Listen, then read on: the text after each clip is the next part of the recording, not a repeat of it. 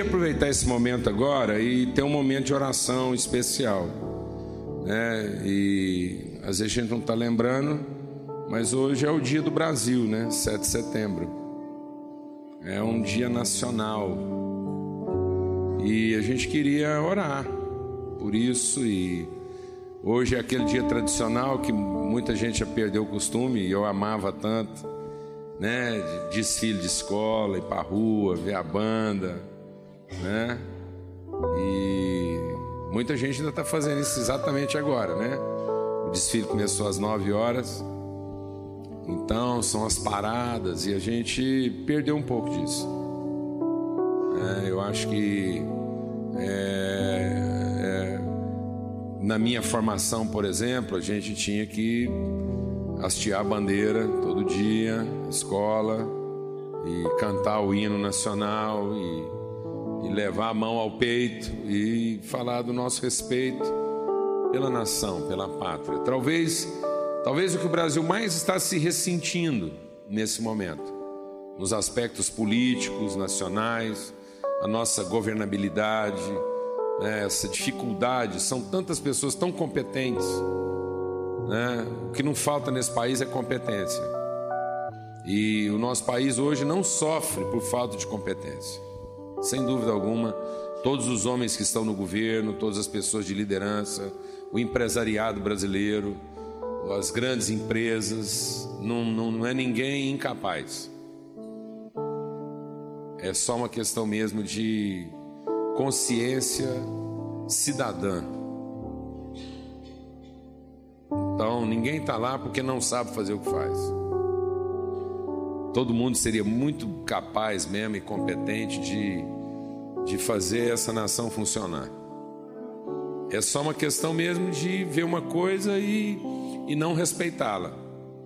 E simplesmente usá-la. É a mesma coisa que leva o cara num prostíbulo. Não é? Um homem vai num prostíbulo, lá está uma mulher, completamente mulher, e lá está um homem, completamente homem e é a pior das relações. Simplesmente porque um não reconhece o outro de forma digna. Apenas um explora o outro e explora nas suas competências. E explora um ao outro nas suas competências. Não é verdade? Então, o Brasil vive essa sensação de, de ter se tornado um grande bordel muitas vezes, é por isso por falta de, de senso responsável, de família, né? das pessoas olharem e dizer: puxa, essa é, essa é a nossa casa, é aqui que os nossos filhos vivem, é aqui que, que né, nossos netos vão morar, amém? Então eu queria que a gente orasse agora, né? não esquecesse isso, nosso 7 de setembro. Eu me lembro bem, com 12 anos de idade, fazendo aquele desfile na rua. Eu amava minha escola estadual. Né? Como é que a gente chegou nisso, né? Como é que a gente virou isso? Então, eu, eu, eu cheguei na faculdade desde o meu primário, desde meu primeiro ano de escola. Eu nunca estudei numa escola particular. Me formei em engenharia na Universidade Federal e uma das mais concorridas do país e consegui chegar lá trilhando o caminho da escola pública. Totalmente. E as mães davam tapa umas nas outras na minha cidade para matricular o filho na escola pública. Era complicado achar vaga na escola pública. Tinha lá um era sério, né? Amém? Vamos orar pela nossa nação. Se quiser juntar aí grupos de dois, eu até gostaria de desafiar isso. Talvez você vai ficar assim meio constrangido, você não precisa ficar obrigado. Mas se você quiser se levantar, às vezes sentar com mais um ou dois, e a gente tem um momento agora de oração pelo nosso país, amém? Pela nossa nação, no nosso 7 de setembro aí, pela nossa juventude, para que os nossos jovens assumam, né? A responsabilidade em tempo né, de, de, de entender mesmo o que nós temos pela frente como povo. Amém? Vamos ter um momento aí de oração. Então tá aí. Que palavra, né, amados? Que palavra estampada na nossa bandeira. Ordem e progresso, né? Que coisa. Eu falo assim, eu olho para a nossa bandeira e falo assim, parece que foi inspiração divina. Não que eu seja brasileiro, né? Mas é pelo momento que o mundo vive.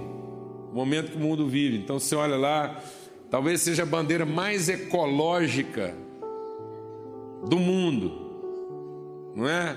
Para falar de ecologia, de sustentabilidade, que seria possível a gente associar desenvolvimento econômico, que é o ouro, com sustentabilidade né, de natureza, ecologia, que é o verde das nossas matas, o, o azul do nosso céu. Então, dava para ter tudo junto, né? dava para ficar rico sem ficar desgraçado, né?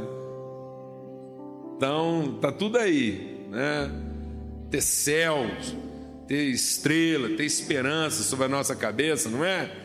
As águas preservadas, o azul do céu e das águas, estava tudo aí. Olha que, que lição de sustentabilidade na nossa bandeira, né? Tudo estampado aí. Amém? Eu me lembro que eles falavam lá da faixa branca, né? E aí vinha o discurso de paz, de harmonia. Amém? Vamos estar orando sobre isso, ok? Vamos pedir que Deus realmente abençoe a nossa nação. Em nome de Jesus.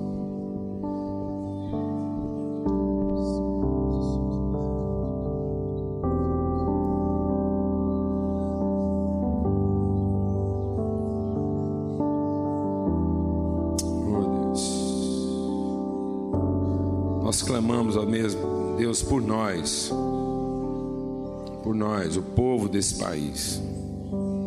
Clamamos para que a nossa espiritualidade, o Deus, se volte para os interesses dessa nação. Que a gente não seja um povo religioso que, que quer apenas a própria salvação e a condenação de todo o resto. Nós não queremos a condenação do nosso país, nós queremos a salvação da nossa nação, Pai. Queremos a salvação do nosso povo, nossos irmãos brasileiros, como cidadãos desse país. Nós não queremos fugir dele, nós não queremos, ó Deus, nos ausentar, nós queremos ocupá-lo, nós queremos percorrer as ruas das cidades, as estradas, ó Deus, os, os montes, os vales, nós queremos ocupar essa terra. O Senhor nos mandou fazer isso, encher a terra. Nós queremos encher a terra brasileira de verdade, de esperança, de fé, de amor, de vida, de respeito, de dignidade. Nós queremos ver o reino de Deus chegando nessa nação.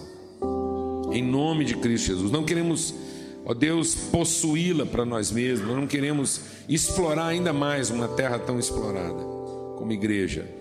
Nós queremos é servir nossa gente, nosso povo, Pai. No nome de Cristo Jesus. No nome de Cristo Jesus. Ó Deus, em nome de Cristo Jesus.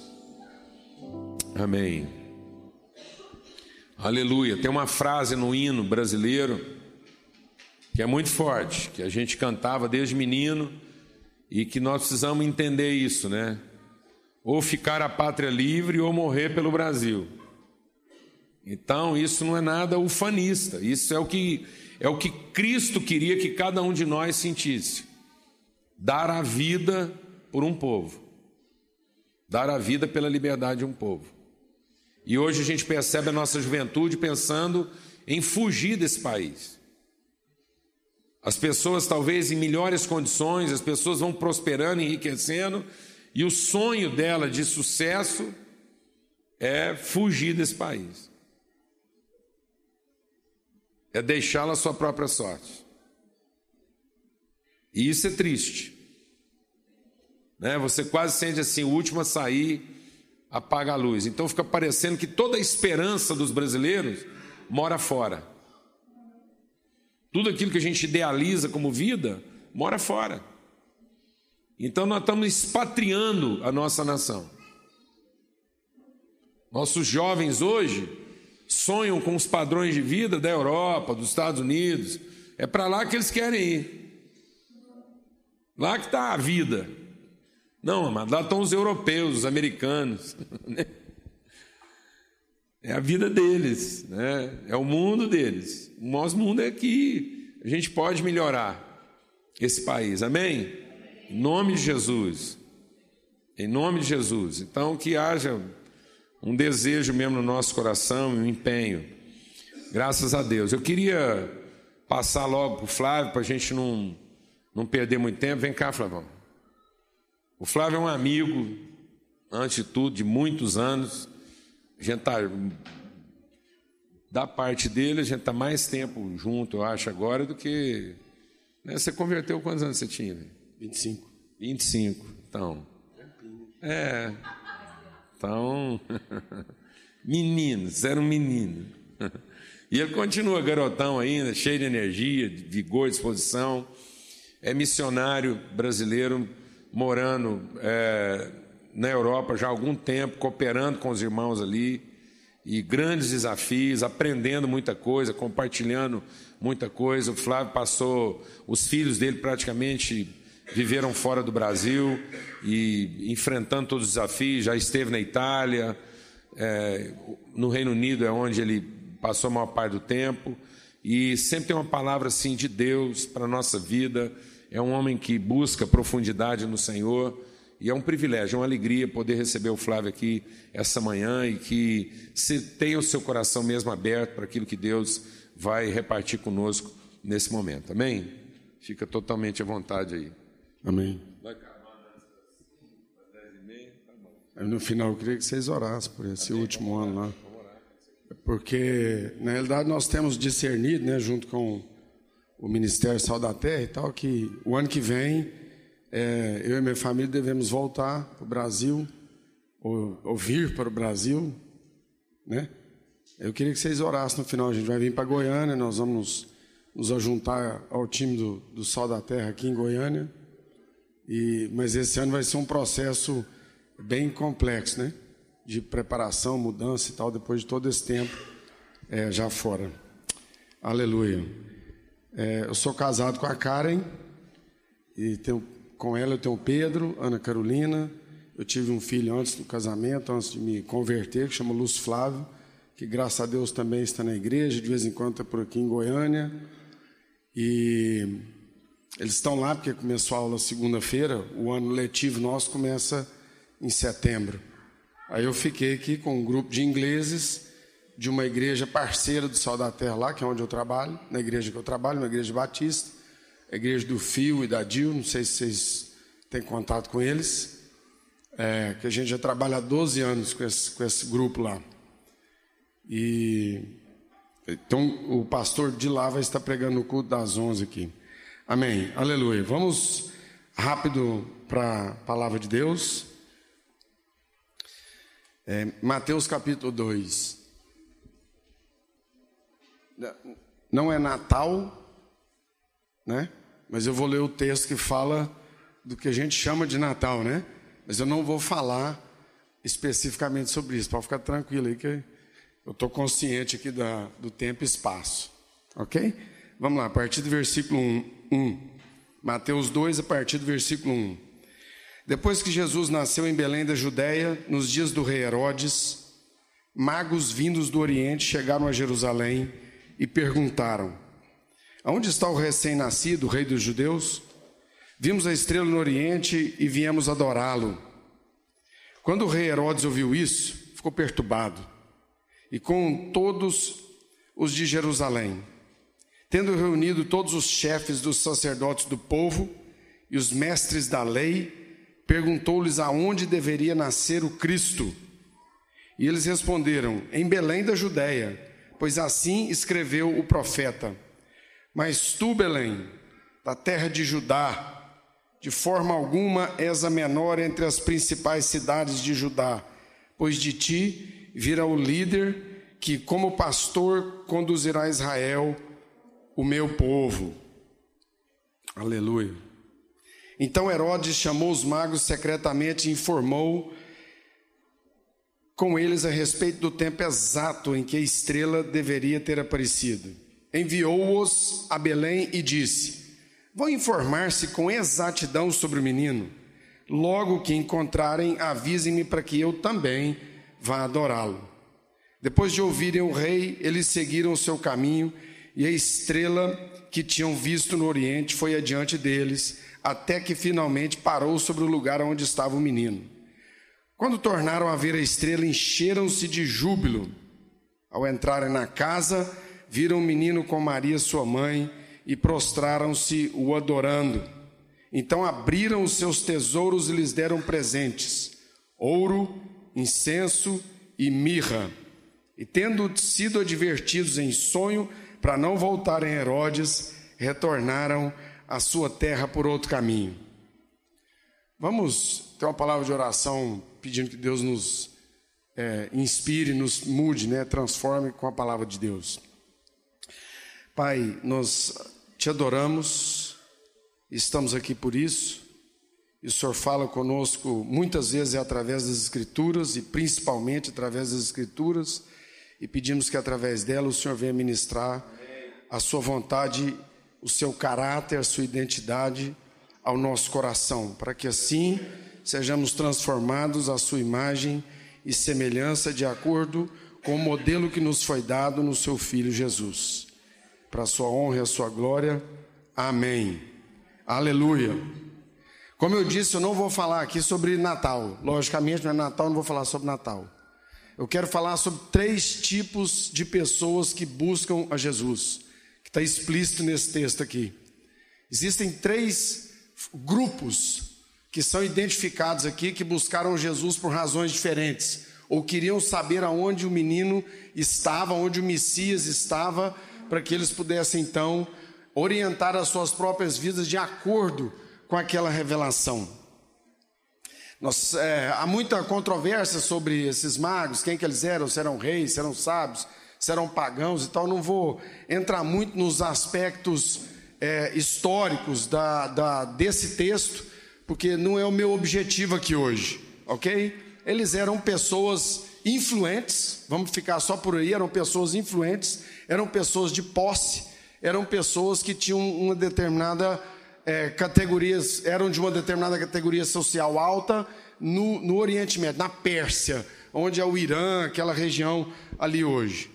Eles provavelmente eram bastante estudados, porque eram possivelmente astrólogos que estudavam tempos, épocas, estudavam as constelações. Então, para aquele tempo, eram pessoas que estavam bem avançadas. É isso que a gente sabe, é isso que nos interessa por aqui nessa manhã, ok?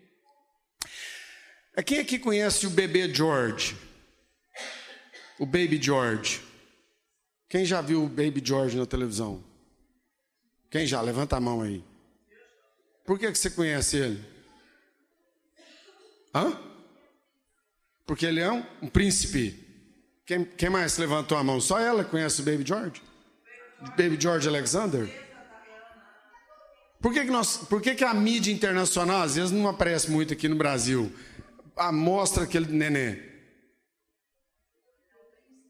Porque ele é o herdeiro do trono britânico, certo?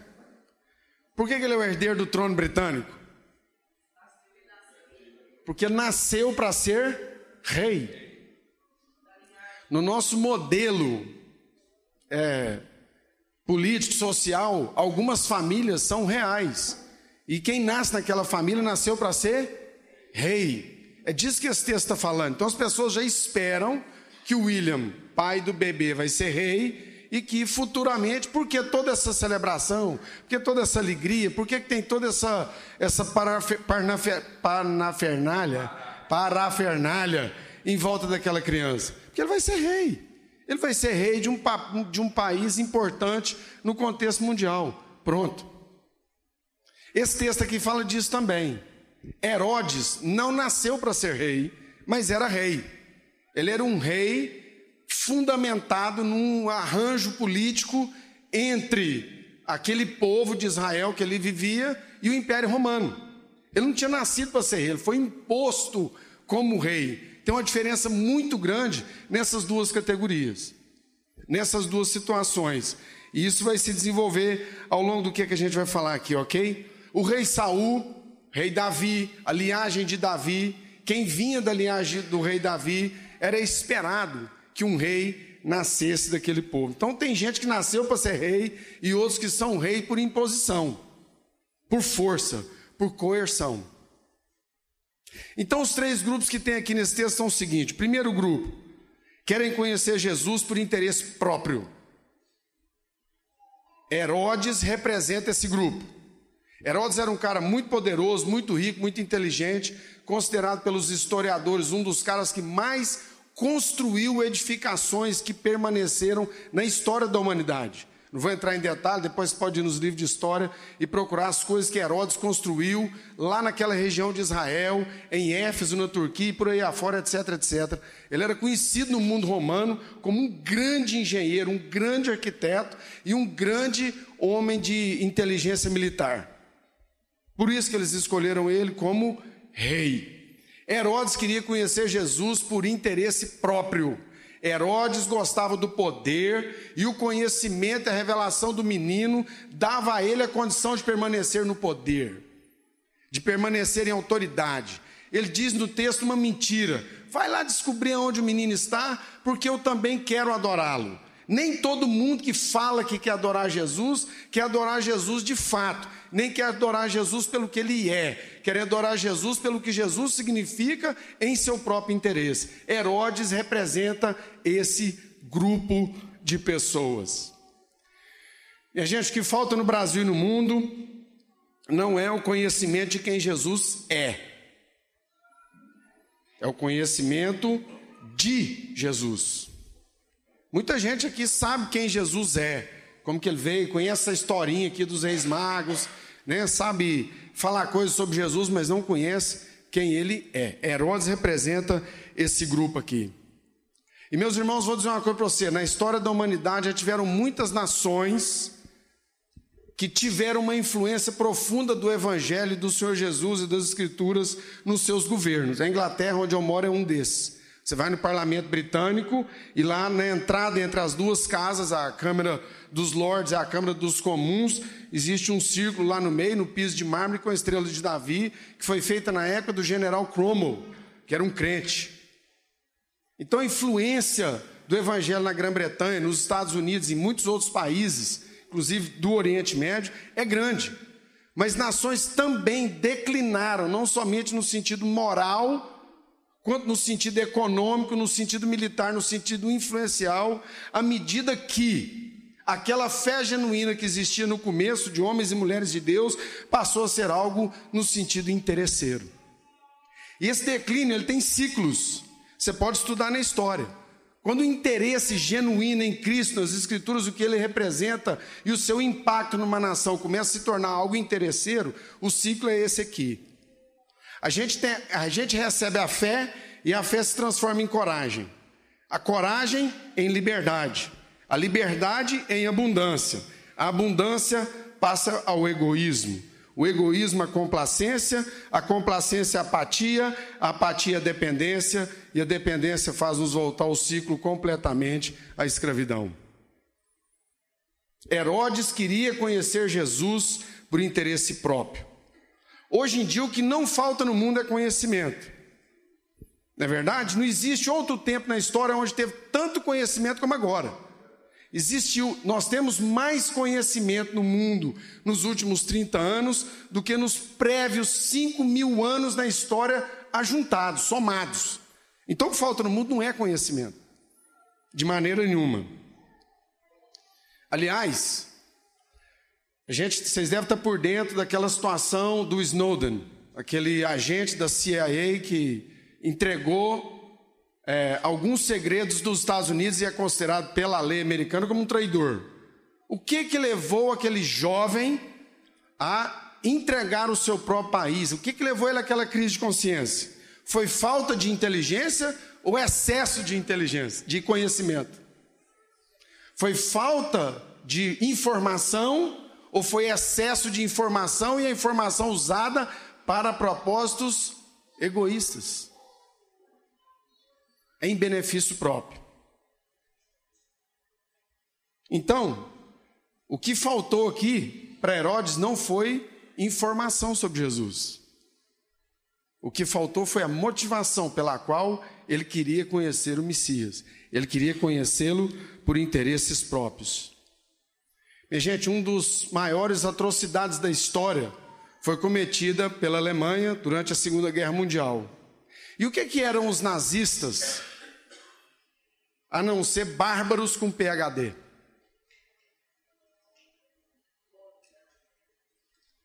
Então, o conhecimento em si, ele não tem muita valia se ele não for direcionado da forma correta. O conhecimento é bom e a informação é boa. Herodes queria informação para benefícios próprios. Eu quero estar no poder e a informação sobre esse menino vai me manter no poder e é para isso que eu vivo, para estar no poder. Esse é o primeiro grupo. O segundo grupo, os desinteressados. Os escritores da lei, os mestres de Israel que foram acessados por Herodes para discernir o tempo e a época e o lugar onde o menino ia nascer. Aqueles caras eram os ensinadores da lei, da palavra de Deus ao povo. A obrigação deles era, era estudar, transcrever, escrever, discernir e ensinar o povo segundo o que Deus revelava nas Escrituras. Eles deveriam ter sido um pouco mais cuidadosos, não em observar a lei mas em interpretar os tempos e as épocas pelas quais ou nas quais elas estavam sendo manifestas.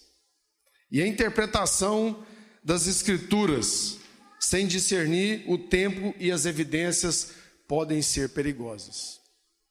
Os homens conheciam a letra, mas não sabiam realmente do que e de quem ela falava. Jesus estava para vir e eles ainda estavam meio perdidos.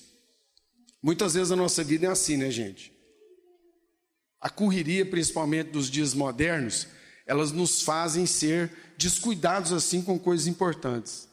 O Paulo Júnior mencionou aqui mais cedo que a gente deve prestar culto de forma mais atenciosa, mais focada. E é isso que estava acontecendo aqui.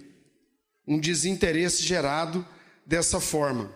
Como pais, como empresários, como é, ministros né, de Deus, o que acaba acontecendo é que a gente conhece a história sobre Jesus, mas não conhece o Jesus do qual a história fala. Tem muita gente na igreja que vai passar no teste da catequese, sabe as historinhas, sabe a sequência, vai passar no teste da escola dominical, mas ainda não conheceu o Jesus da qual essas histórias falam. Isso é que estava acontecendo aqui.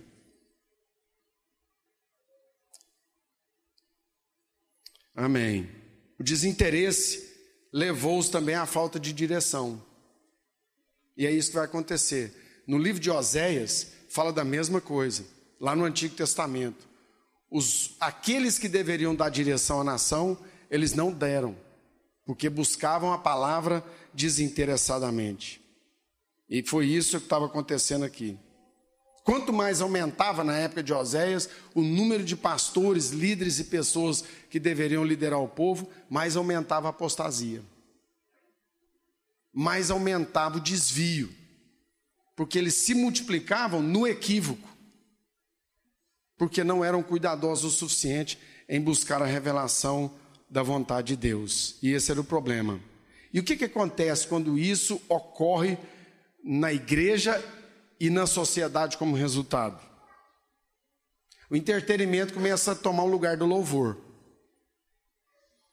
A busca pela relevância toma o lugar da obediência. A vontade da aceitação pública toma vontade da aceitação pela graça e o plano divino. O desejo da popularidade faz-nos ficar arrogantes. Pecado vira estilo de vida moderno, alternativo. E a humanização do sistema não aponta para o próximo. Ele se torna a oficialização religiosa do narcisismo. Humanização produzida por Deus e para a glória de Deus, ela tem que aprontar para Cristo e para o próximo. Senão ela não é humanização. Ela é narcisismo disfarçado de religião. A estratégia de marketing começa a tomar o lugar da oração. O povo não precisa mais orar. É só ter uma campanha de marketing boa. Você não precisa buscar Deus, não precisa buscar a palavra. Não precisa ter cuidado em discernir o que Deus fala nesses dois princípios básicos de quem quer ser um cristão e seguir Jesus.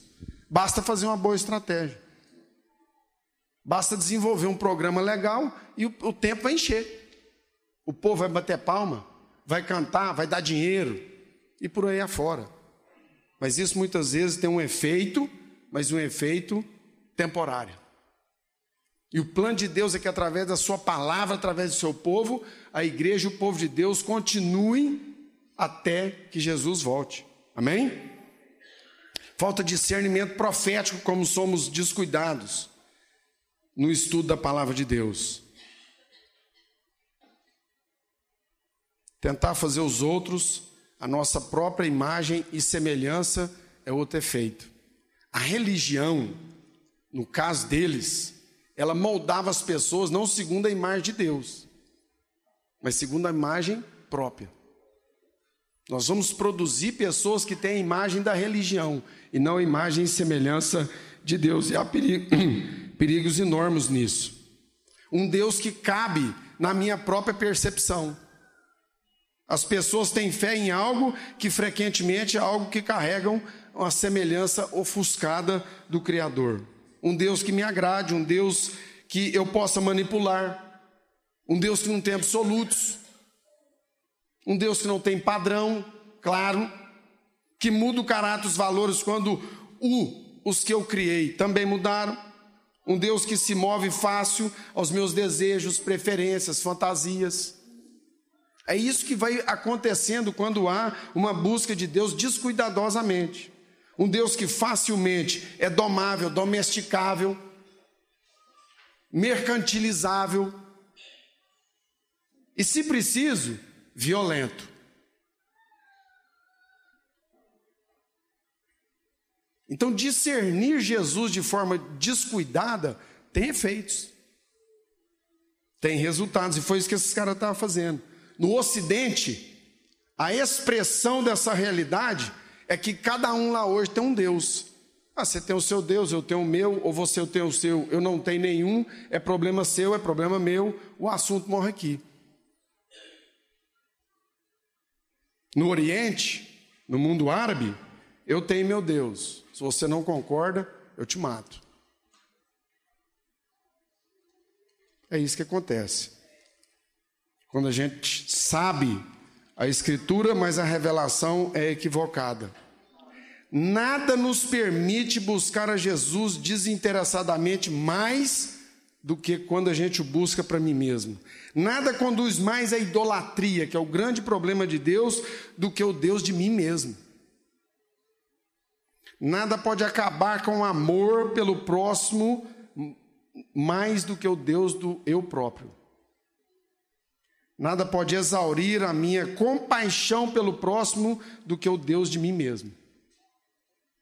Quando eu começo a adorar a mim mesmo, esse é o problema. O Deus de mim mesmo, gente, pode até me levar para a igreja. Leva para a adoração, canta corim, faz me ler a Bíblia, faz eu construir templo. Mas é o Deus de mim mesmo. Não é o Deus revelado nas Escrituras sobre Jesus.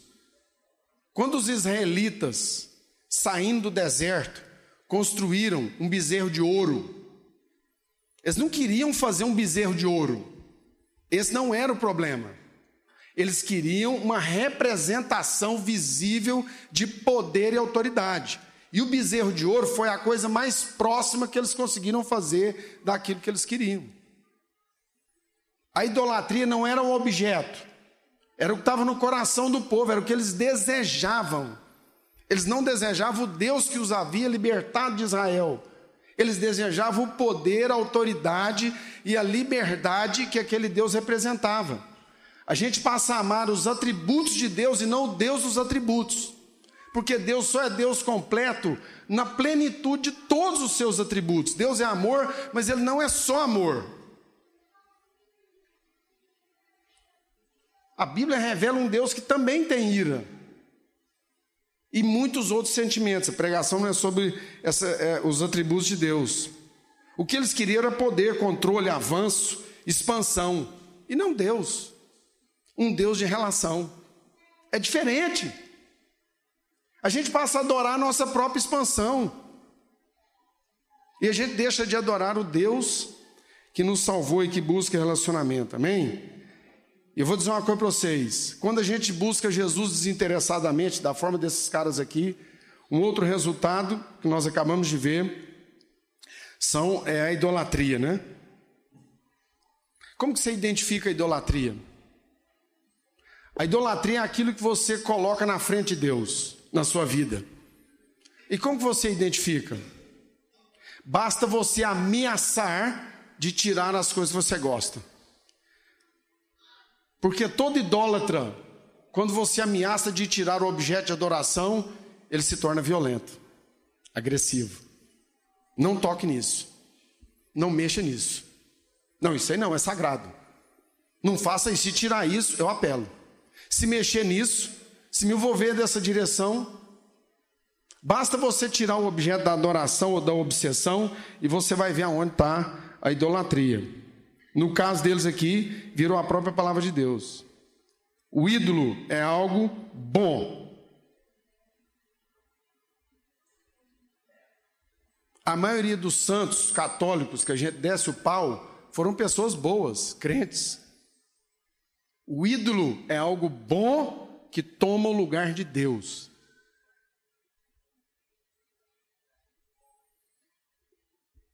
Enquanto que Deus quer ficar no lugar principal de prioridade. Terceiro, então tinha gente buscando Jesus por interesse próprio. Vamos repetir? Tinha gente buscando Jesus por interesse próprio. Era o Herodes. Tinha as pessoas buscando Jesus desinteressadamente. Os mestres das escrituras. Tinha pessoas, pode falar, buscando, tinha pessoas buscando Jesus desinteressadamente. Agora, o que mais me interessa nesse texto era aqueles que estavam buscando Jesus por interesse genuíno.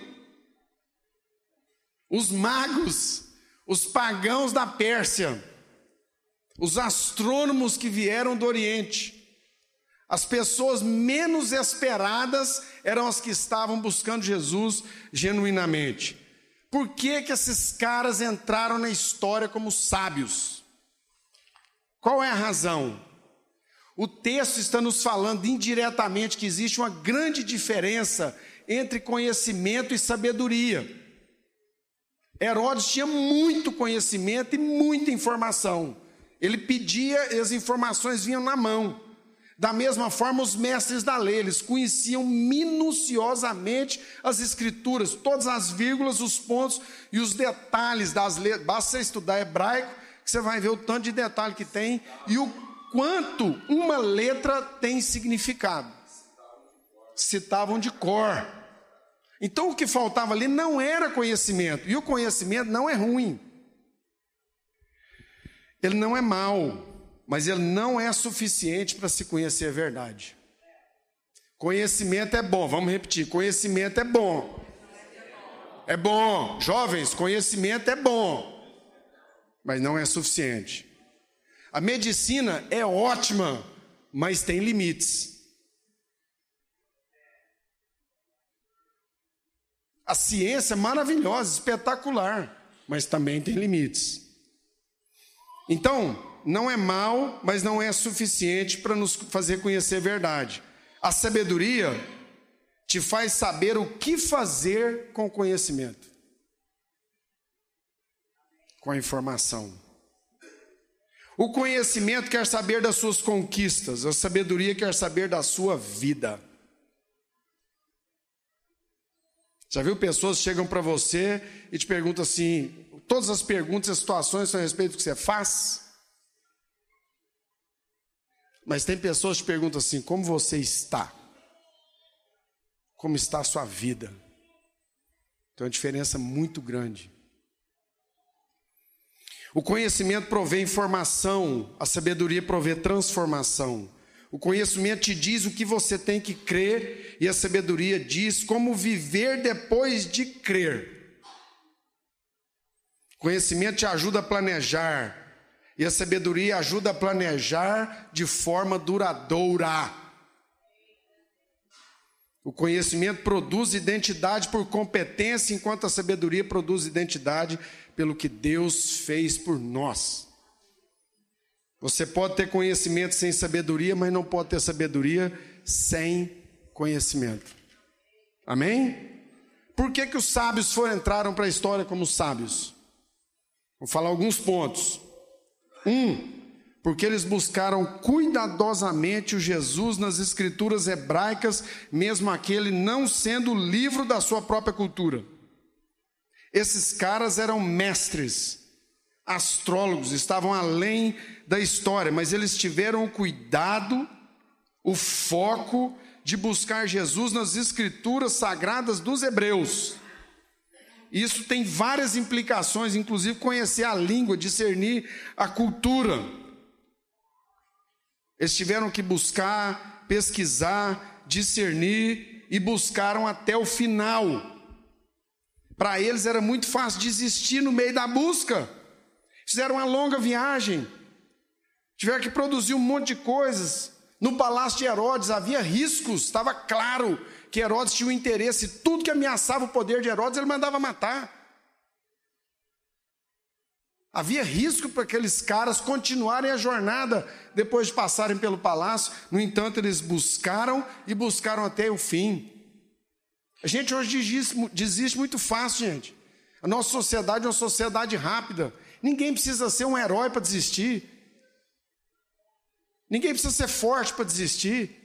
Ninguém precisa ter caráter para desistir, ter hombridade, ter dignidade. Quem persevera que geralmente tem essas coisas. Perseverar não é fácil, desistir é fácil. A coisa mais fácil do mundo é desistir. Desistir de quem você ama, dos seus compromissos, das coisas que você fala, desistir da sua fé, do seu, do seu cônjuge, dos seus filhos, dos seus pais, da integridade. A coisa mais fácil que existe é desistir. Esses caras entraram na história como sábios porque eles insistiram e perseveraram até encontrar. Eles eram determinados na sua busca. Você é determinado na sua busca de Deus, no seu conhecimento de Deus, naquilo que Deus te revela, nas coisas que Deus declara, manifesta para você e para sua família. Determinação, meus irmãos. Falta determinação na sociedade. As pessoas desistem, param no primeiro obstáculo. Vão ter muitos pela frente, aliás, o que você vai ter mais na vida é obstáculo. Jesus não veio para tirar os obstáculos da nossa frente, ele veio para nos ajudar e crescer à medida que eles aparecem para nós. Eles eram sábios também, porque adoraram Jesus, mesmo que ele não fosse o que ele poderia ser. Rei tinha que estar em Jerusalém. Rei tinha que estar no palácio. Mas eles buscaram Jesus que não estava. O que, qual é a sua reação quando Jesus se manifesta do jeito que você não esperava? Opa! Uai! Aí agora Deus me surpreendeu. Não esperava que era desse jeito, não. Assim não. Jesus na manjedoura? Em Belém? Não. Jerusalém, palácio. Rei está no palácio. E não na manjedoura. Eles discerniram, mesmo que as circunstâncias não apontassem para o Jesus, que era o óbvio. Eles foram ao palácio onde os reis ficam, foram a Jerusalém onde os reis deveriam morar, onde os sacerdotes, os acadêmicos moram. Quantos encontram Jesus diferente daquilo que esperam? Um bebê judeu? Quê? Sem chance. Cidade pequena, sem significação, sem poder político, sem força econômica, nem de jeito nenhum. E Deus iria perder tempo em revelar seu filho num lugar desse? Imagina! Sem chance. Ele não encaixava nas expectativas, de maneira nenhuma, de nenhum ângulo. Não fazia sentido. Era irracional. No entanto, eles perseveraram. Não, cri, não creram num Jesus como eu acho que ele deve ser, mas como Jesus é. Então eu te digo: deixe Jesus ser Jesus na sua vida, adore pelo que ele é. Os sábios também adoraram Jesus com as suas riquezas e recursos. A relação riquezas, recursos e o ser humano na Bíblia é forte. Esses homens entraram na história como sábios porque eles adoraram Jesus com as suas riquezas e com os seus recursos. Naquele dia, naqueles dias não se viajavam longas distâncias sem uma grande caravana. Eles tinham dinheiro, precisava pôr gente para andar com eles, camelo. Eles tinham que ter segurança. Ninguém viaja no deserto com ouro. Está viajando no deserto com ouro. Escuta, sabe onde é que fica Jerusalém? Estou levando um ouro aqui para entregar para um menino que vai nascer lá. Ah, mesmo? É assaltado, amigo. Você morre. Eles, ter, eles tinham que ter mobilizado segurança, tinham que ter mobilizado planejamento de viagem, porque era longo. Eles mobilizaram muitos recursos para fazer aquela viagem. Eles usaram as riquezas em prol de conhecer a Cristo. Como é que eles chegaram ao palácio de Herodes? Quem chega no palácio, gente? Você simplesmente chega lá e bate na porta. Eu queria falar com o rei. Eu vim da Pérsia, estava viajando, estou cansado, estou com os pés cansados já. Precisava de uma água quente aqui do palácio. É assim? Não. Quem vai falar com Herodes no palácio tem influência. É gente do topo, é gente que sabe conversar, é gente que entende do assunto. É gente que, quando fala que eles estavam chegando, as portas se abriram. Herodes os recebeu, usaram a sua influência para conhecer o menino. Herodes mobilizou seus acadêmicos, seus religiosos, o povo da terra, o povo de tudo quanto é lugar para poder dar a eles a resposta. Irmãos, o problema de Deus nunca foi riqueza. Aliás, Deus é rico pra caramba. O problema de Deus é idolatria.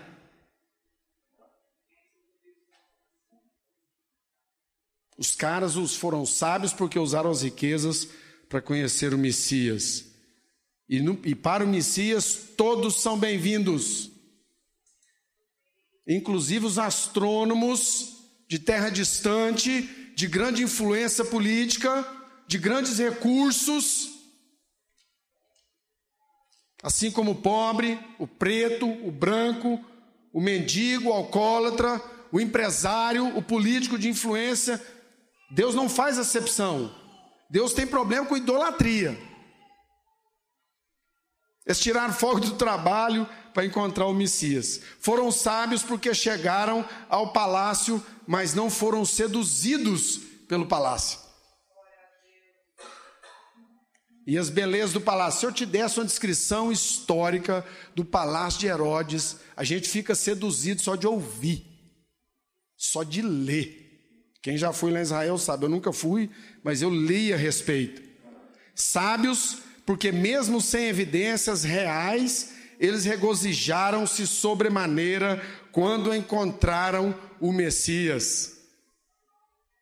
Diga comigo, regozijaram-se sobremaneira.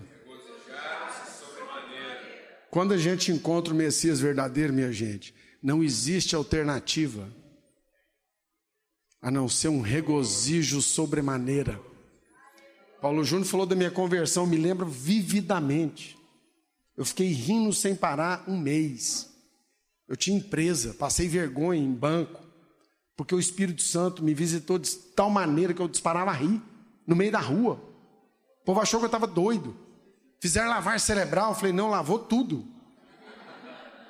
Só cerebral não era suficiente eles regozijaram sobremaneira. E por último, não menos importante, entraram na história como sábios porque renderam os seus tesouros ao pé do bebê judeu, Messias da humanidade. Diga comigo: renderam os seus tesouros. De novo, renderam os seus tesouros. O segredo espiritual dessa frase é profundíssimo. Se ajoelharam aos pés do bebê judeu, com todo aquele poder, aquela pompa, aquela influência, aquele conhecimento, aquela academia de joelhos diante do bebê. Reconheceram a autoridade real, mesmo que as circunstâncias diziam o contrário. O que, que eles depositaram? Ouro. Ouro é um material valioso que nós vamos pisar na Jerusalém celestial, mas é um material caro, simbólico, poderoso, que é dado de presente. Segundo, incenso. Incenso era dado aos, era passado pelo sumo sacerdote para produzir um aroma agradável. O livro de Apocalipse diz que a oração dos santos é como incenso que chega no trono de Deus, como aroma agradável. Jesus, diz a carta aos Hebreus, é o sumo sacerdote, superior aos sacerdotes do Antigo Testamento e do Templo. Amém? Por último, mirra. Mirra era um bálsamo que foi dado a Jesus três vezes. Quando bebê, os reis magos colocaram mirra. Na cruz, os soldados romanos misturaram mirra com vinho, colocaram numa esponja que eles usavam como papel higiênico e colocaram na cara de Jesus como forma de gozação, piada, humilhação. Tome a mirra. E a terceira vez, quando morto, foi colocado mirra ao redor do seu cadáver. As Marias, quando chegaram no túmulo ao terceiro dia, o túmulo aberto, o linho colocado na pedra, sentiram o cheiro de mirra. Mirra é cheiro de ressurreição na próxima vida, a eterna, mirra, cheiro de vitória, cheiro de quem não depende das circunstâncias ou das evidências para reinar, cheiro de quem ganha pelo que é, não pelo que tem ou pelo que pode. Mirra é cheiro de vitória, vitória de Cristo. Esses magos foram os primeiros pagãos a se converterem a Cristo na história da humanidade. Sábios, não pelo que estudavam na astrologia, mas pelo caráter, a motivação, a determinação de buscar a verdade, encontrá-la e se dobrá-la diante dela, dependendo do que eram. Vamos ficar de pé e orar. Herodes, Buscou Jesus por interesse próprio. Cuidado.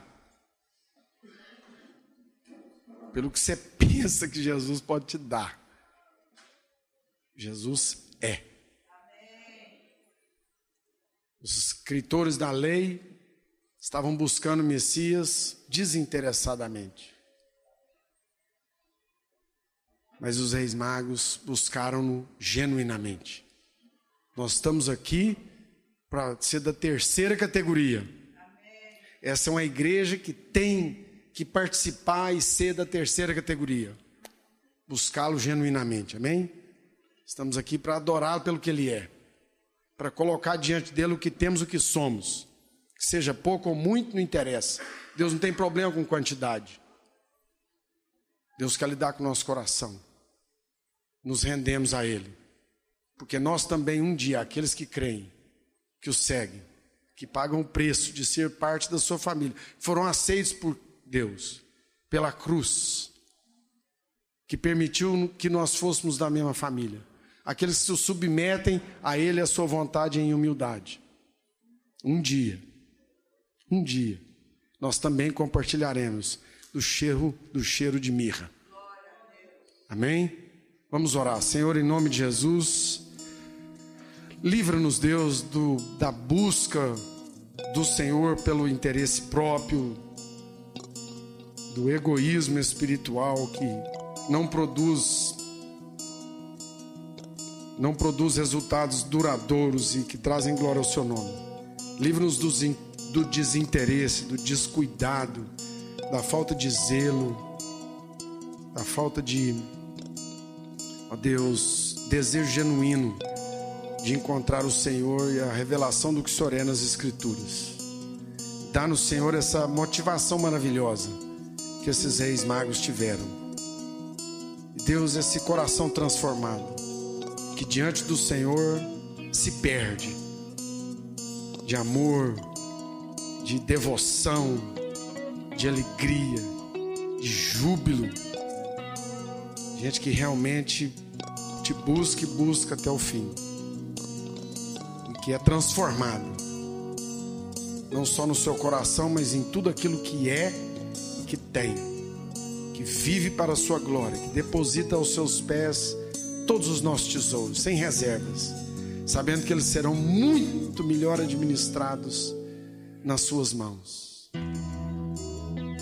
Ó oh Deus, espalha sobre a igreja de Goiânia o cheiro de mirra da vitória verdadeira, a vitória da ressurreição. A vitória sobre a nossa humanidade, sobre o pecado, sobre a morte. A vitória de um evangelho simples, mas eficaz, duradouro, que permeia a sociedade e a transforma com significado, que acolhe o rico, o pobre, preto, branco, asiático, que transforma todos em igualdade, a sua, a sua semelhança e a sua imagem. Em nome de Jesus. Amém.